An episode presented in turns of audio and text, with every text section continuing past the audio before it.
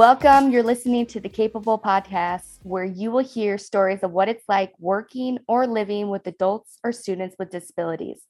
Today, my guest is Jennifer. She has worked as a special education teacher for 15 years. 13 of those years with students with autism and currently is still teaching in the field. Thank you, Jennifer, for coming on today to share one of your stories.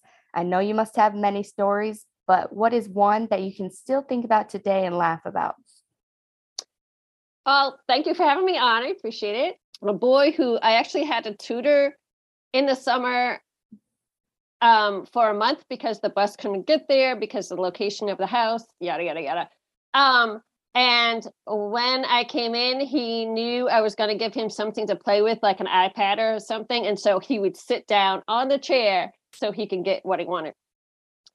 Um, he had a history of throwing his um, assistive technology device on the roof of the school.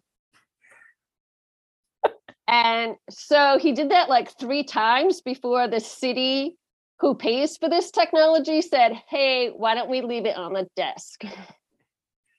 Um, he also had a history of like just running off. And so we would chase him down the hall. That was a fabulous time. It was like tag, right?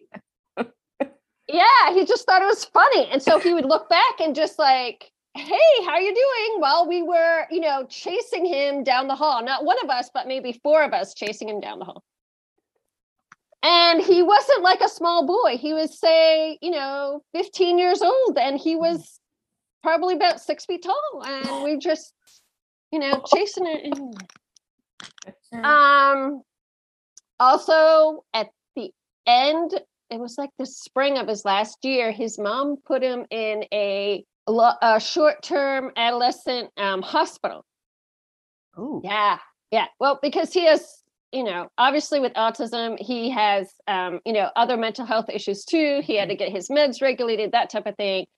And I had the opportunity to visit him there.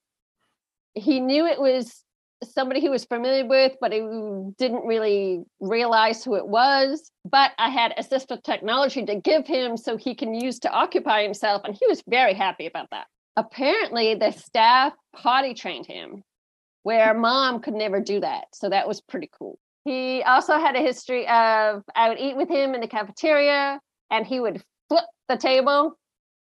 Yeah, that was fun. Just like but, anything would set it off. Oh, he just thought it? it? was funny. He was it, before you know it, he would just start laughing and boop, there goes the table, lunches, everything. He's like, yeah, it's just normal day. it's a normal day, yeah. Yeah. That's awesome. And how long did you work with him I worked with him at least a year, like matching things. He couldn't he couldn't speak, and so he used the it's assistive technology. He was very low functioning, so it was a lot of matching colors, matching numbers, that type of thing. Mm. You know, the kids yeah, understand yeah. what we're saying, but they can't express themselves. But sometimes they're on point where they they're expressing, you know, what they want to say. Yeah, that is very true right there. Like you're like, oh yes, that is the correct words that you should be saying right now. oh my gosh.